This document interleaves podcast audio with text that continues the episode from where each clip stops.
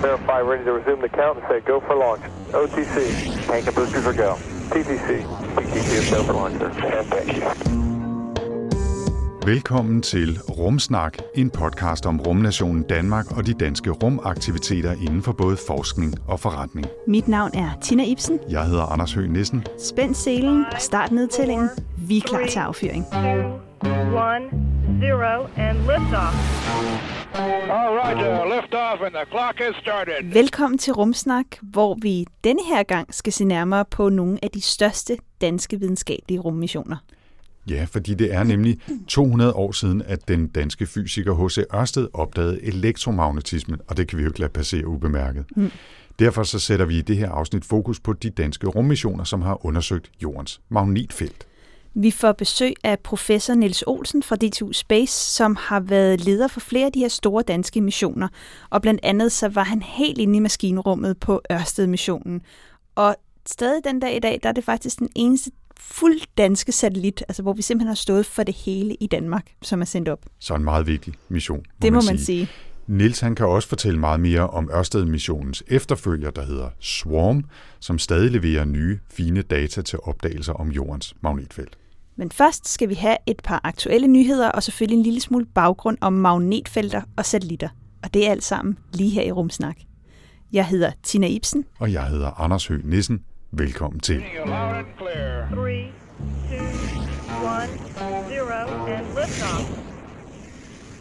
Men Anders, Ja. Inden vi kaster os over Ørsted, Swarm og Niels Olsen, skal vi så ikke lige tage et par korte nyheder fra Rumland? Jeg ved ikke, om vi ligefrem skal kaste os over Niels Olsen, men øh, stille ham høflige, øh, udforskende spørgsmål. Okay, men ja, så.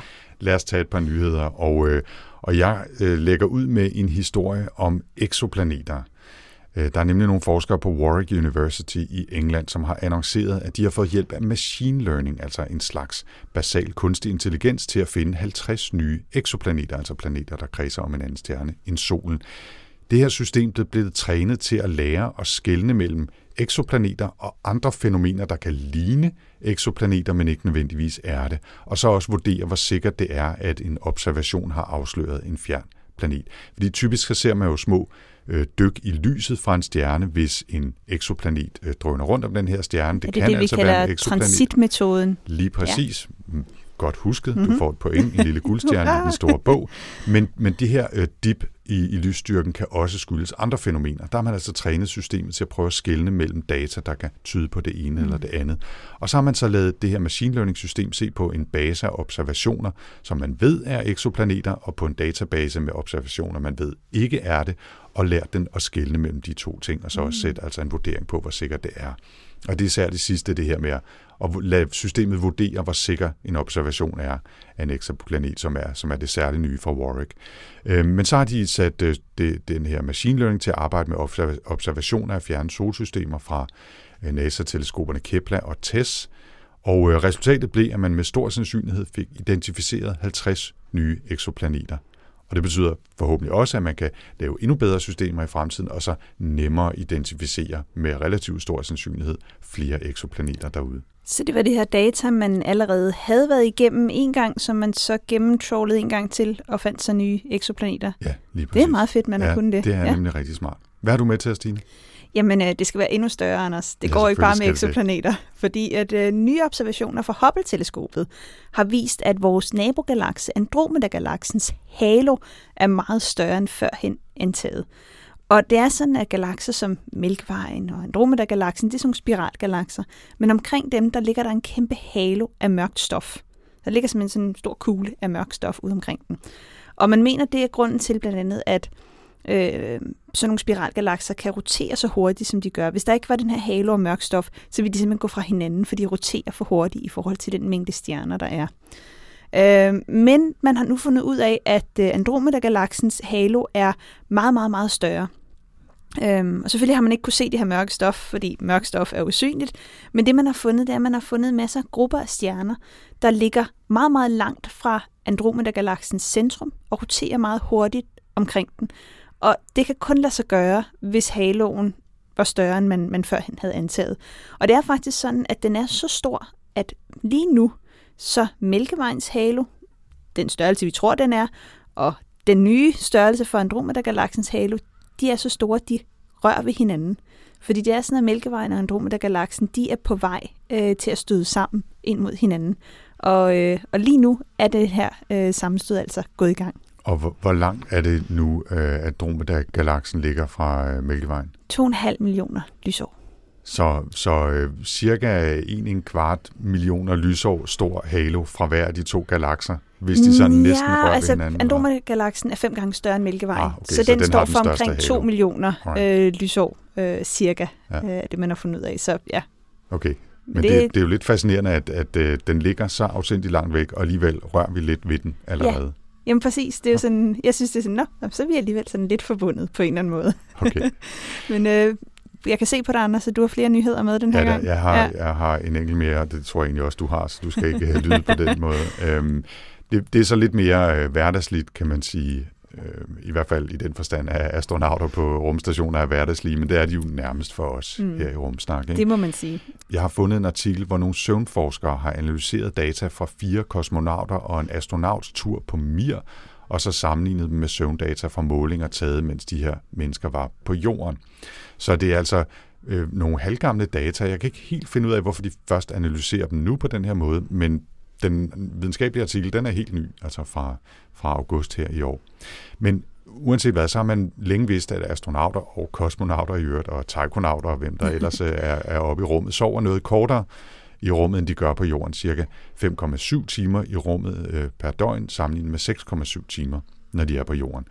Og så tilbringer de også en, en god portion af de ekstra vågne minutter, hvis man har ligget i seng uden rigtig at kunne sove. Okay. Så det forstyrrer deres søvnmønstre og, og det, man kalder deres søvnarkitektur. Det er også her, den nye forskning ligger, for det viser sig, at det tager længere tid, cirka halvanden time, at falde ned i den første periode med rem, drømmesøvn, cirka en halv time længere end normalt, når de her mennesker er nede på jorden. Så, så det, det påvirker så ikke bare søvnmængden, men også søvnkvaliteten og de forskellige øh, faser af søvnen, som de her astronauter er inde i.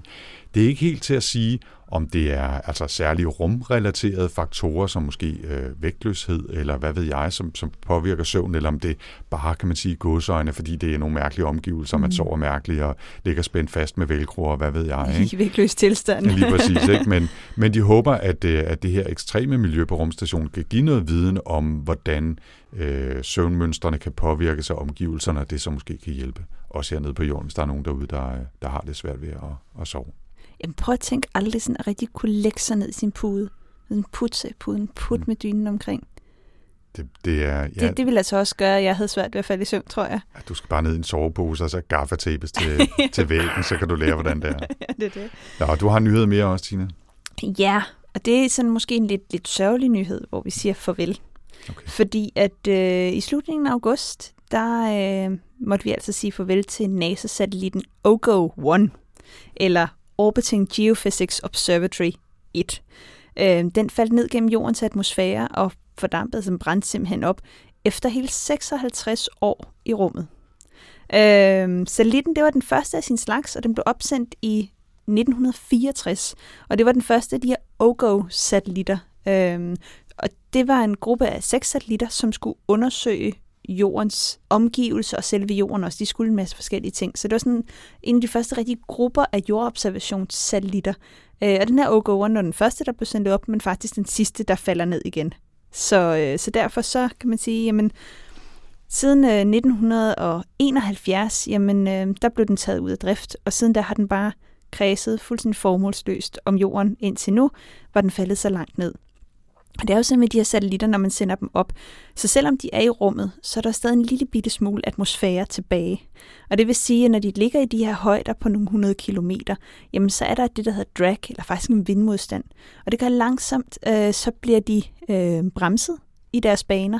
Og når de bliver bremset i deres baner og bevæger sig langsommere, så ryger de ned i en lavere og lavere og lavere bane.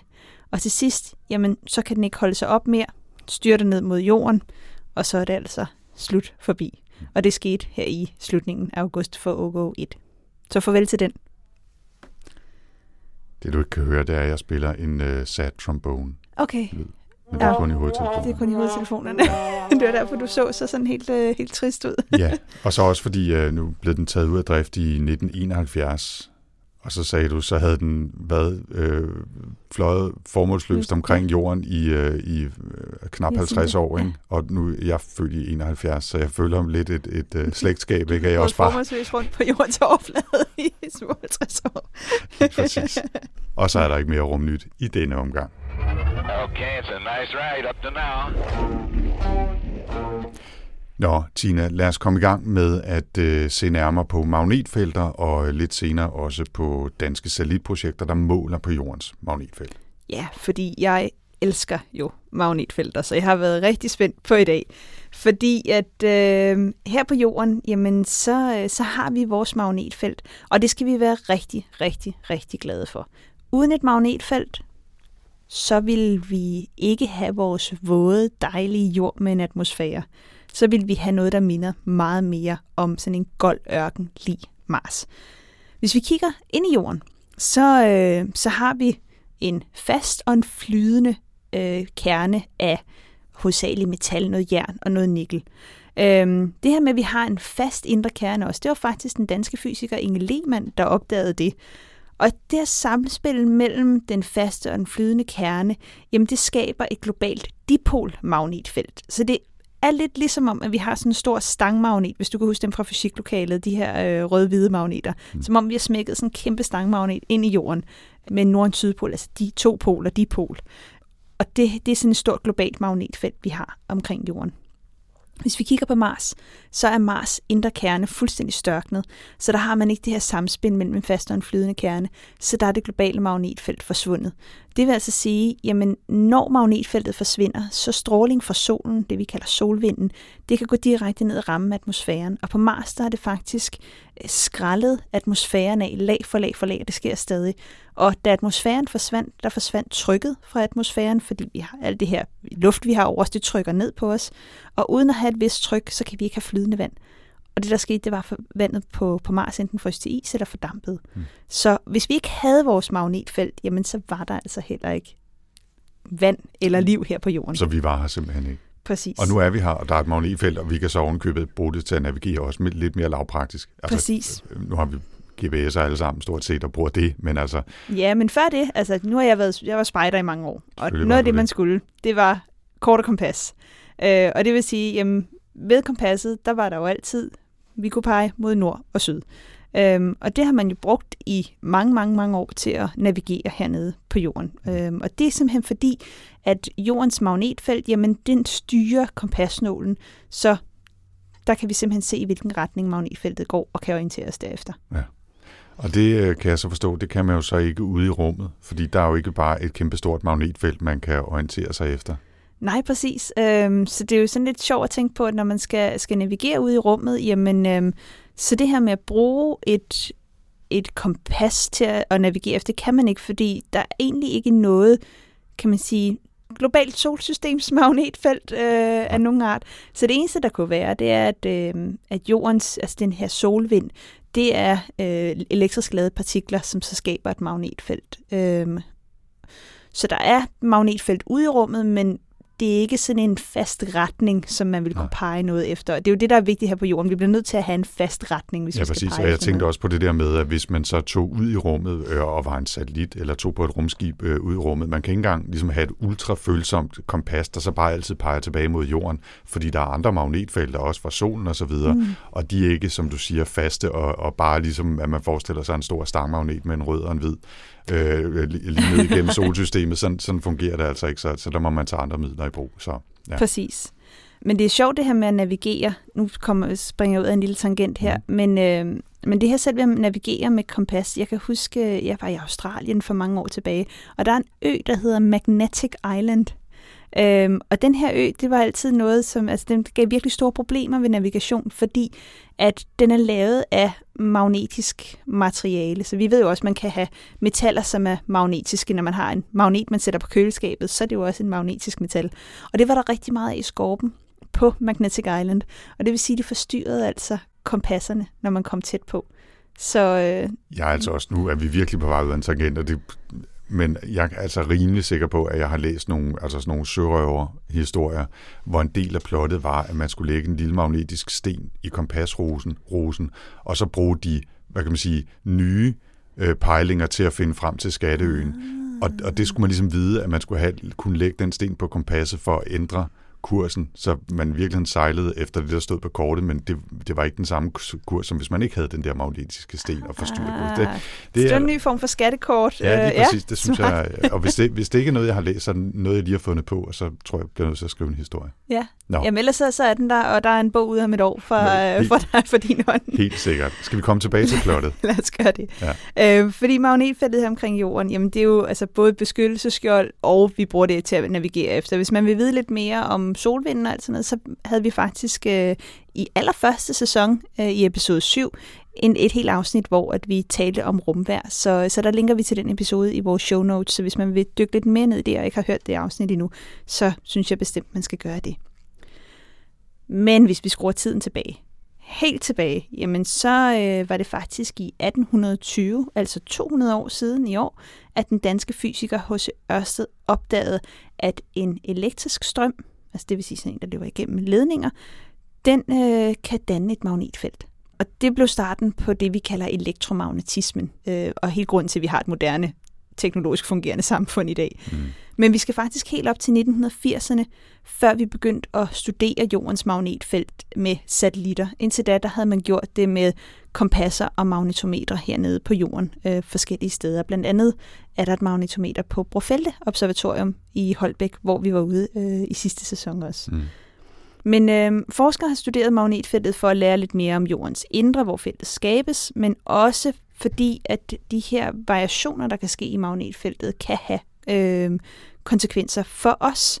Fordi i øjeblikket, der aftager styrken af mag- øh, jordens magnetfelt cirka med 5% hvert århundrede. Og vi ved faktisk ikke, hvorfor eller hvad konsekvenser det vil få. Men i det, at vi har jordens magnetfelt, der beskytter os mod stråling fra solen og fra andre steder, jamen så vil du også sige, når det bliver svækket, så bliver det dårligere til at beskytte os mod den her stråling. Det er heldigvis ikke så meget, men, men lidt kan også have ret. Samtidig tænker jeg, kunne måske være med til at give noget bedre nordlys. Hmm. Uh. Så det kan være i fremtiden, at vi, øh, vi får bedre nordlys også. Mm. Øhm, men altså i 1990, der blev det så Danmarks tur til at melde sig på banen, og det øh, skete med den danske Ørsted-satellit. Og øh, der har vi inviteret professor for DTU Space, Niels Olsen, i studiet. Han var videnskabelig leder af dele af den her mission, og øh, han fortæller både en masse om Ørsted og lidt om efterfølgeren Swarm. 3, 2, 1, 0, and liftoff. Mit navn er Nils Olsen, og jeg er fysiker, geofysiker. Jeg er interesseret i jordens magnetfelt, hvordan er jorden skruet sammen. Og i det daglige arbejder jeg som professor ved DTU. Før vi går i gang med at, at snakke virkelig om dit arbejde, så siger du, du er interesseret i jordens magnetfelt. Vil du ikke fortælle lidt mere om, hvad er magnetfeltet egentlig? Ja, hvis vi bare vidste, hvad det virkelig var, så ville vi være, have været langt længere fremme, end vi er nu. At jorden er en kæmpe magnet, det har man vidst i 300, 400, 500 år. Det var faktisk Elisabeth den førstes livslæger, som skrev en bog om jordens magnetfelt, og der står, at jorden selv er et kæmpe magnet.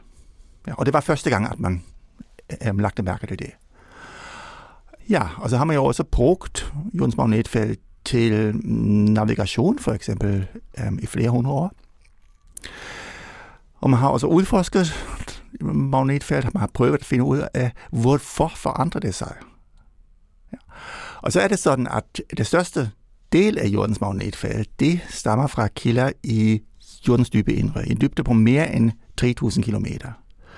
Fordi der er temperaturen så høj, altså jamen, det er flere tusind grader, at materialet, det er øhm, jern og nikkel, er let flydende som vand.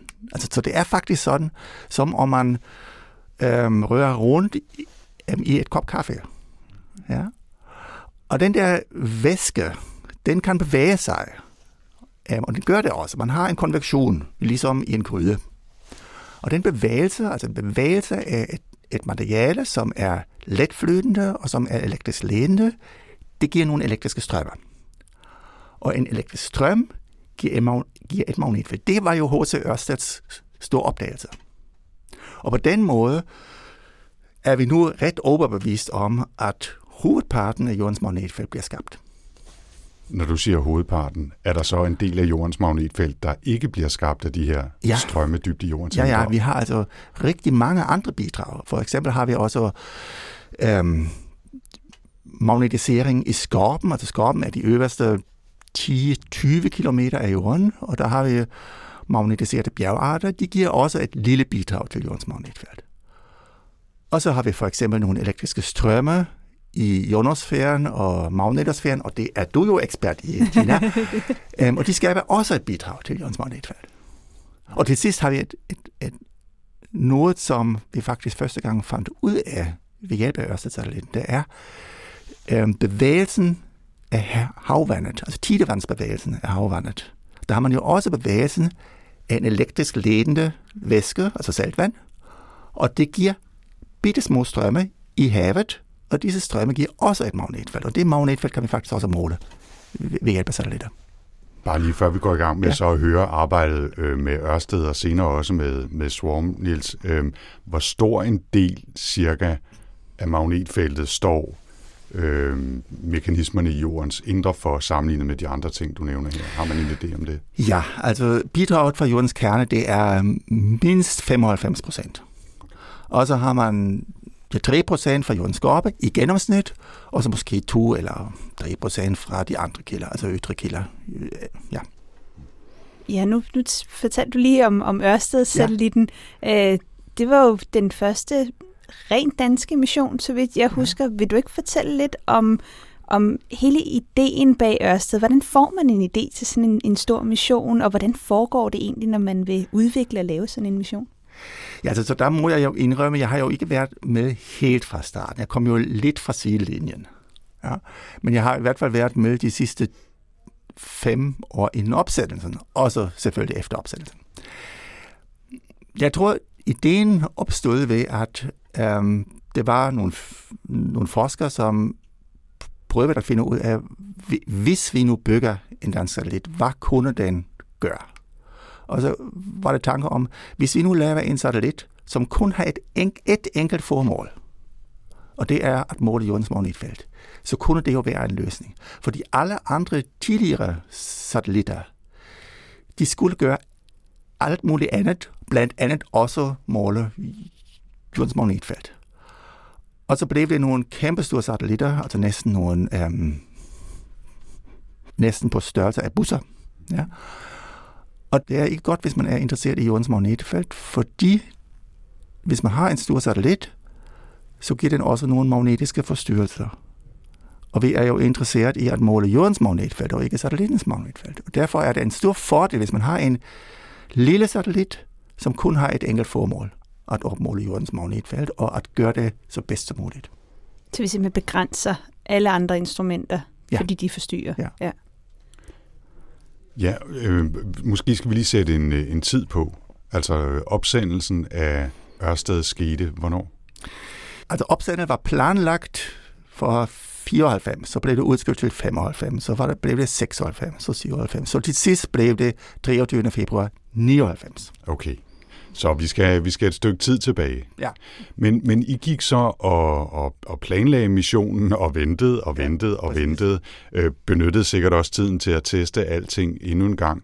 Men, men hvad var der så ombord på, på Ørsted-satellitten? Altså hvad var det for nogle instrumenter, I øh, planlagde at bruge til at undersøge jordens magnetfelt? Ja.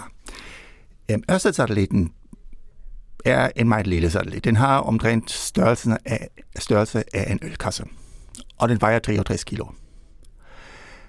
Øhm, og der har vi så batterier og elektronik og alt den der slags. Men de er jo... Øhm, det vil sige, at vi har nogle elektriske strømme i selve satellitkroppen, og det giver nogle magnetfeltsforstyrrelser. Og for at komme væk fra dem, var det så i selve satellitkroppen, var det en mast. En mast på 8 meter.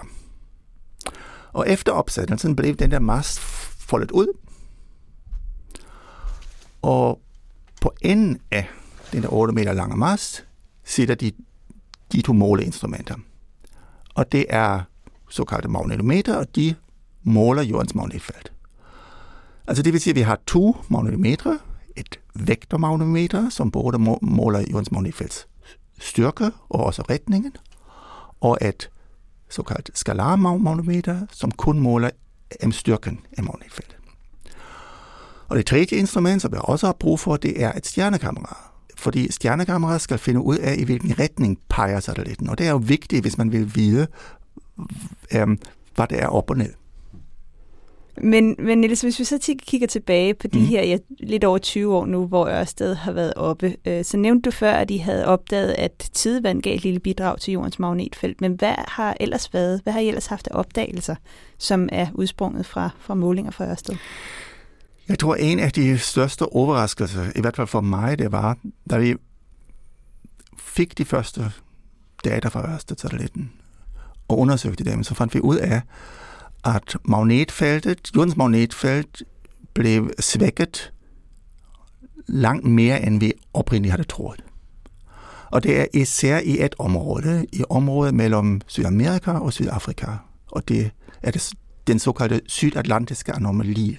Man har altid vidst, at, øh, at øh, det er området på jordens overflade, hvor magnetfeltet er svagest. Og man vidste også, at det bliver nok sværere og sværere. Men med Ørsted-satellitten kunne vi for første gang se, at den var faktisk faldet med næsten 5% i løbet af 10 år. Og det er faktisk 10 gange kraftigere end den henfald af jordens magnetfelt, som vi ellers oplever. Okay, det lyder også rimelig voldsomt. Ja. Og det har også store, store konsekvenser. Fordi jordens magnetfelt beskytter os mod høje energetiske stråling fra rummet. Og de steder, hvor jordens magnetfelt er svage, så er det nemmest for disse partikler at trænge ind i atmosfæren, eller altså i de, i de højere luftlag, og laver forstyrrelser. Og det kan man så tydeligt se på satellitter. Når en satellit flyver gennem den såkaldte sydatlantiske anomali, altså det vil sige, øh, øh, øh det vil sige gennem dette område mellem Sydafrika og Sydamerika, så er det større risiko for, at der sker nogle fejl på satellitter. Altså modefejl. Og det var altså øh, ny viden, som vi fik fra Ørsted-satellitten. Ja, altså at, at jordens magnetfelt i det her område blev svækket med 5% i de år. Har I så en god forklaring på, hvordan det kan være, at det sker? Nej, desværre. Altså, lige nu er vi stadigvæk i den situation, at vi først og fremmest øhm, skal, skal observere, at det er sådan. Vi har så nogle fortolkningsmodeller, det vil sige, at vi har nogle modeller, som, som kunne forklare det. Jamen, og det er nogle strømningsmønster i, i jordens ydre kerne, altså i 3000 km dybde. Men om det virkelig er sådan, det er vi ikke helt sikre på. Jeg skifter lige spor bare lige et kort øjeblik øh, som en tangent. Øhm, nu er det her jo altså en, en meget vigtig mission for Danmark, sådan øh, videnskabeligt, og, og sikkert også lidt i forhold til vores selvforståelse osv., og, og det må også have været vigtigt og spændende for dig, tænker jeg. Hvordan, hvordan var det at være med til at udvikle øh, i hvert fald øh, dele af Ørsted, og så oven i købet få sådan nogle spændende resultater ud af det? Altså, øh, det er jo egentlig et drømmescenario. Ja. Jeg har det indtryk, at jeg blev uddannet på det rigtige tidspunkt øh, og på det rigtige emne. Jeg kunne lige hoppe ind øh, for at være med i Østersatellitten. Og det var faktisk også grunden, hvorfor jeg kom til Danmark. Det må jeg indrømme. For, for at arbejde på Ørsted Satellit? Nej, først og fremmest, Nå, okay. først og fremmest var, det, var det for at arbejde sammen med Ejkel Friis Christensen. Og Ejkel Friis Christensen prøvede så at hive mig ind i Ørsted-projektet, og han viste mig nogle ringben med dokumentation. Men jeg synes, disse halvanden meter ringbind, det var så afskrækkende for mig, jeg, fordi jeg føler mig ikke som en ringbindfysiker. så, og øhm, det første halve år prøvede jeg at holde mig væk fra Ørsted-satellitten, men det lykkedes altså ikke. Så kom jeg. Ja, Ørsted blev din skæbne. ja det Hvis vi nu øh, kigger på satellitter i det hele taget, så ja. hvorfor egentlig sende en satellit op, i stedet for bare at have de her målestationer, som vi jo også har rundt omkring her på jorden, der måler magnetfeltet? Hvad er det, vi kan særligt ved satellitter? Det fantastiske med satellitter er jo, at de flyver så hurtigt. De flyver med en hastighed på 8 km per sekund. Det vil sige, at det tager en satellit halvanden time at komme en gang rundt om jorden. Og hvis vi tager en hel dag, så får vi altså øhm, en næsten perfekt global afdækning med samme instrument i løbet af en eller to eller tre dage. Ulempen selvfølgelig med satellitten er, at den bevæger sig, og det vil sige, at vi kan aldrig være helt sikre på, hvis vi måler en ændring i jordens magnetfelt, skyldes det nu, fordi satellitten har bevæget sig og måler over et, over et andet område, eller skyldes det, at jordens magnetfelt har faktisk forandret sig med tiden. Og derfor er det så vigtigt, at vi kombinerer målinger fra satellitten og målinger fra jordbaserede stationer. Fordi de bevæger sig ikke, og der kan vi være helt sikre på, at hvis vi måler en ændring, så er det, fordi jordens magnetfelt har, har ændret sig. Så man kombinerer de Ja. to metoder? Ja. ja. Det gør man. Bare lige øh, øh, for at være lidt øh, øh, lavpraktisk. Hvornår stoppede Ørsted-missionen officielt, øh, og er der stadigvæk data fra den, man arbejder på? Altså har den ligesom haft en, en efterlevetid? Hvordan fungerer det? Altså officielt er den ikke stoppet. Den flyver stadigvæk deroppe, og af og til giver den også lyd fra sig. Mhm. Men vi fik de sidste data i 2014. Okay. Men det er jo også tænk, tankevækkende, fordi Ørsted-satellitten var bygget for at overleve i rummet i 14 måneder. Og vi fik faktisk data i mere end 14 år. Det er også... Det er meget godt gået. Ja, det vil også Ja. sådan solidt og godt bygget. Ja. ja. Altså nu er det bare mig, som antropomorfiserer alting, ikke? men jeg ville jo synes, det var meget hyggeligt, hvis jeg engang mellem fik sådan en lille blip fra, fra Ørsted, øh, som en gammel ven, der stadigvæk flyver op rundt derop, selvom man for længst havde regnet med, at den ville forsvinde. Jo, jo, jo, det får vi. Men så blev jeg også lidt ved imod, hvorfor kan den ikke også sende nogle brugbare data? Det er meget hyggeligt at høre fra dig, men vi vil hellere have nogle data. Kom nu, lav dit arbejde. Og det er meget sjovt. øhm, Nu er vi så i gang med kan man sige, efterfølgeren, eller efterfølgerprojektet Swarm. Kan du ikke øh, introducere til det også, Niels? Ja, så det er sådan, at mens vi ventede på øh, opsendelsen af Ørsted-satellitten, så spekulerede vi over, hvad skulle være det næste skridt? Hvordan kan vi gøre det endnu bedre? ind, Og der- Før ind I havde sendt Ørsted Ja, op. ja. Okay. Faktisk. så brugte I da tiden fornuftigt, mens I Ja. ventede. Ja. Og så var det øhm, klokkeklart, at det næste skridt, det skal være, at vi har flere satellitter. Vi har brug for en rigtig sværm af satellitter. Satellitter skal flyve i flok, det er helt, helt klart. For at vi har, får samtidige målinger fra flere steder i rummet. Og den idé lagde vi frem i 98, altså et år inden opsættelsen af Østersatellitten. Og den blev så, efter opsættelsen, så kunne vi arbejde lidt videre på det. Ja, og det blev så til Swarm-satellitten. Og den består så af tre satellitter, der kredser om jorden. Og er der noget særligt, altså deres konstellation, deres øh, baner i forhold til hinanden, hvordan har I haft planlagt det? Er der, jeg tænker, der er tanker bag. Jo, altså det er det, helt klart. Vores oprindelige idé var at sende op syv typer af Østersatellitten. Swarm skulle være en rigtig sværm af syv satellitter. Og det har vi så sendt ind til ESA, og ESA har sendt snart, altså disse syv satellitter, kan I, er I sikre på, at I virkelig har brug for syv satellitter? Så skulle vi demonstrere det. Ja, og så har vi undersøgt det, og så kom vi frem, okay, vi kunne måske nøjes med fire satellitter. Så vores næste proposal til ESA, det var, vi prøver med fire satellitter.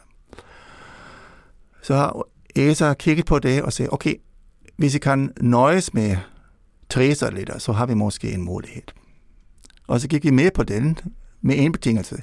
Ikke mindre end tre satellitter, fordi så skal vi også skifte på navnet. Man kan ikke have to satellitter med. Så, Og så kaldte den svær. Sværm. Nej, det ikke. Nej.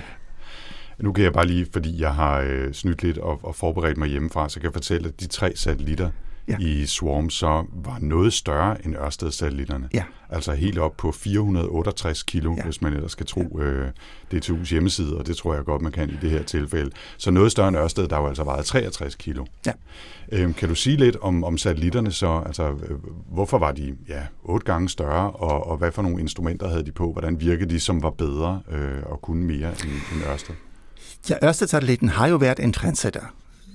Fordi samme instrumentering, altså disse danskbyggede magnetometre og stjernerammer, de blev også brugt på andre satellitter. Et år senere, e, eller et år efter opsendelsen af Ørsted-satellitten, så kom den tyske Champ-satellit op. Den var langt øh, tungere, og den havde også den fordel, at den kunne flyve i en lavere højde. Det har den fordel, at øhm, hvis man er interesseret i at, at studere skorpefeltet, så har man brug for en lav, lav højde. Og det kan vi ikke med Ørsted-satellitten. Fordelen med Ørsted-satellitten er, at den er så lille, og derfor at den ikke forstyrrer så meget. Så der er både fordele og ulemper med det. Men ESA øh, vil gerne satse på en, en satellit, som også kan bruges til at udforske skorpefeltet. Og derfor satsede, øhm, satsede vi på at bruge Champ-konceptet og ikke Ørsted-konceptet. Det vil sige, at vi, vi, har nogle, vi har fire satellitter oprindeligt, altså nu er det kun tre satellitter, som er øhm, langt større, som er lidt tungere, men som også har mulighed for at fly, flyve langt lavere. Og hvor, hvor, hvor, hvor lavt er det så?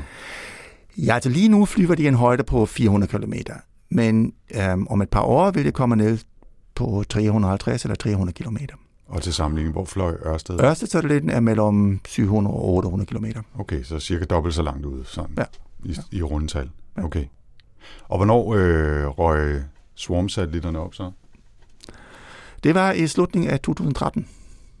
Altså også planlagt, at de skulle sendes op i 2006, og så blev det 8, eller ja. Okay. Der er virkelig ikke noget, der sker til tiden i den verden. Nej. Ja. Det er ret, ret lang tid, men jeg tror ikke, det er så lang tid i ESA-regi. Altså, det tager lang tid at bygge en satellit. Ja. Okay. Men hvis vi så kigger på Swarm, nu har de så været op her i ja, siden 2013. Det er jo alligevel syv år, jeg har haft af målinger. Mhm. Er der kommet nogle spændende resultater ud af Swarm? Som jeg nævnte før, var en af de første resultater med Ørsted-satellitten, at jordens magnetfelt blev sværere og sværere. Det første, en af de første resultater med swarmsatellitter var, at vi kunne se, hvor hurtigt det sker, og hvor hurtigt jordens magnetfelt ændrer sig. Altså det er faktisk op og ned, op og ned, øhm, i løbet af få måneder. Og det kunne man kun gøre, fordi man har disse tre satellitter. Det vil sige, at vi kunne adskille, hvilke, hvilke magnetfeltsændringer kommer fra jordens kerne, og hvilke magnetfeltsændringer kommer fra omgivelserne, altså elektriske strømme i den øvre atmosfære osv. Og det gjorde det muligt at øhm, finde på ændringer i jordens magnetfelt, som skabes ændringer i kernefeltet, øhm, som sker i løbet af få måneder eller et år. Jeg så lige, at, at der var relativt nylige resultater også, der var blevet offentliggjort, altså fra maj i år, også om, omkring den her anomali, tror jeg, du kaldte det, mellem Sydamerika og Afrika og magnetfeltet der. Mm. Altså det er jo, så, så det, Swarm lever stadigvæk og giver spændende resultater. Selvfølgelig. Ja.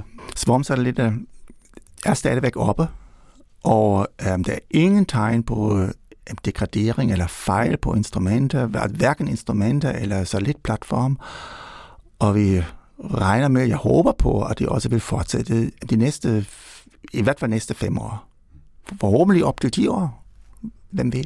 Var der tidligere sat en udløbsdato på det også, ligesom der var med Ørsted? Det var det. Um, ja, og det var fire år. Så er vi jo allerede i plus. Ja. ja. Ventetiden, det var det Ja. hele værd. Ja. Og nu siger du, jamen forhåbentlig fem, måske ti år med Swarm, og, og de vil langsomt bevæge sig tættere og tættere, tættere på jorden. I vil forbedre mulighed for at måle øh, skorpefelterne. Hvad er de næste skridt? Altså, hvad er det næste, I gerne vil, vil have ud af Swarm, nu hvor I kan man sige, er på det ekstra lånte tid her på de her 5-10 år? Der vil jeg sige, at der er det måske først og fremmest to formål. Det ene er at vi endnu bedre kan se, hvor hurtigt magnetfeltet ændrer sig. Og der har man brug for lange tidsserier, altså lange måleserier. Vi har nu, hvis vi kombinerer Ørsted og Champ og Swarm, så har vi nogle målinger i 20 år. Okay, og det er, jo det første gang, at man har kontinuerlige målinger fra rummet af jordens magnetfelt over 20 år. Og hvis vi kunne udvide det med endnu 5 eller op til 10 år, så er det jo fantastisk. Det giver den mulighed. Og det andet er, ja, at vi venter på, at satellitten om et par år kommer ned og giver en enestående mulighed for at studere jordens skorpefeltet. Man skal tænke på med um, to af disse tre swarmsatellitter, de flyver ved siden af hinanden i en afstand på 150 km. Og man skal forestille sig, det er ligesom at se på noget med to øjne. Vi har altså en ekstra dimension her, og det giver mulighed for at se på um, småskala struktur i jordens magnetfelt, som man ikke kan se med en enkelt satellit. Altså ligesom to øjne giver os mulighed for at se dybde i Præcis, rummet, præcis. så kan to satellitter, Ja. der flyver i relativt tæt konstellation, se mindre øh, øh, hvad kan man sige, strukturer. Ja. ja. Nå, det er, det er smart. Ja, så vi ser i stereo lige pludselig. Ja, ja. Øhm, og nu havde I jo allerede planlagt Swarm-satellitterne, inden at Ørsted var blevet sendt op. Har I allerede planlagt den næste mission efter Swarm også, før at øh, den er færdig? Jo, det findes flere forslag om andre missioner. Um, og vi er involveret i disse um, satellitmissioner. Men personligt synes jeg, altså nu er det faktisk de andre lande, som må vise flaget end Danmark. Vi vil gerne bidrage med den viden, som vi har, også gerne med de instrumenter, som vi har, og de metoder, som vi har udviklet med Ørsted-satellitten og med Swarm-satellitten. Men at bygge en satellit, det må nu være de andre landes tur. Mm. Hvis vi virkelig vil komme et skridt videre, så har man brug for instrumentering og satellitter, som er langt dyrere end hvad et enkelt land som Danmark kan løfte. Altså det er kun muligt at gøre det i fællesskab. Og det fortalte altså her professor Nils Olsen fra DTU Space, og vi linker til meget mere information om både Ørsted og Swarm fra vores show notes. Three, two, one, zero, and liftoff. Og med det er Rumsnak landet for denne gang. Ja, det er vi, men... Nå, haha, du er morsom. Ja. Godt. Sig nu bare det, der står, ikke? Jeg siger det, der står. Vil du tage den først igen? Og med det er Rumsnak landet for denne gang. Ja, det er vi. Men selvfølgelig har vi allerede endnu en episode klar på Launchpadden. Den er klar til om to uger, og det skal handle om raketter, og det glæder vi os rigtig meget til. Ja, der er vel nærmest ikke noget mere rum og rumsnak-agtigt end raketter. Nej, det er der ikke. Hvis man ellers gerne vil vide mere om Rumsnak og følge med i, hvad vi skal sende om i fremtiden, så kan man finde os på Facebook, hvor Rumsnak har sin egen side. Og husk som sagt altså også at tjekke show notes til podcasten, hvor vi linker til mere information om magnetfelter, Ørsted og Swarm. Ja, hvis man har spørgsmål eller kommentarer, så kan man skrive til os selvfølgelig på vores Facebook-side, men man kan også finde os på Twitter med hashtagget rumsnak. Jeg findes også på at tina Ibsen, Og jeg hedder Anders, stadig 4ND3RS på Twitter.